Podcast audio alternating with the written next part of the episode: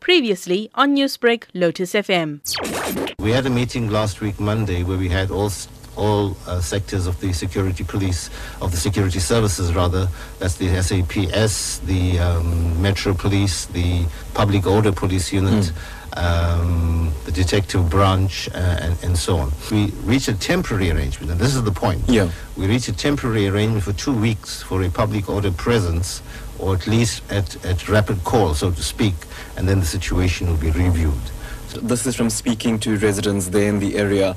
Um, the first one is that they're concerned that with a great deal of discussion, a great deal of political discussion about the issue of land and uh, land expropriation, that this has almost, you know, catapulted this issue of, of, of, land invasion and protests. Your thoughts on that? Well, this is not a new issue. As yeah. I said, this has been about two years going, uh, if I recall correctly. Uh, no doubt it adds uh, a little bit of fuel to the fire, so to speak, and people craft their actions and so on in, in, in, in, in that kind of vein.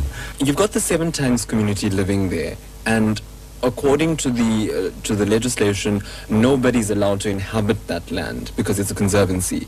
Well, well they, have been staying there long before it became a so, conservancy. So, so based on that, then it makes the, the, your job a little bit difficult because you have a community saying, well, hey, listen, if you're telling me I can't live there, why are they living there? No, exactly, exactly. That's where the at a at a street level, it's very difficult to mm. kind of have that kind of rational debate with those kind of legal niceties yep. in the matter. Um, so in the longer term, if it's now a nature reserve, you know, then you can't have formal new formal occupation or even the existing people will have a right to continue to stay yeah. and unless there's a court order and which court order provides alternative accommodation. My understanding of their their position is that they've gone a long way towards saying that look, we don't want to live like this. We can't continue to live like this.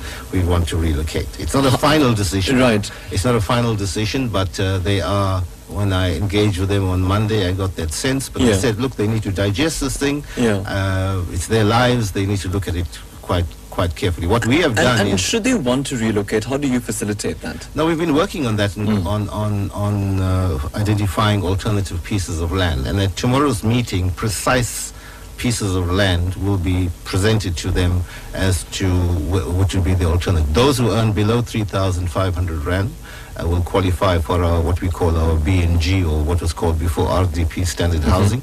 Uh, and, and most of them fall into that category and we'll be able to do that.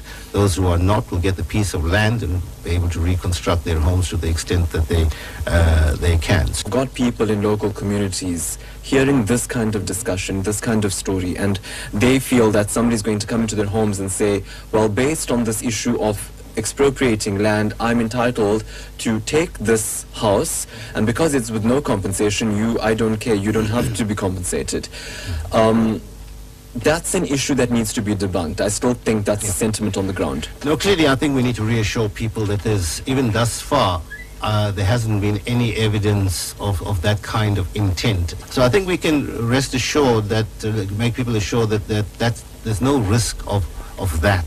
What we need to do is put in place a plan that absorbs this, uh, this urbanization and broader land hunger.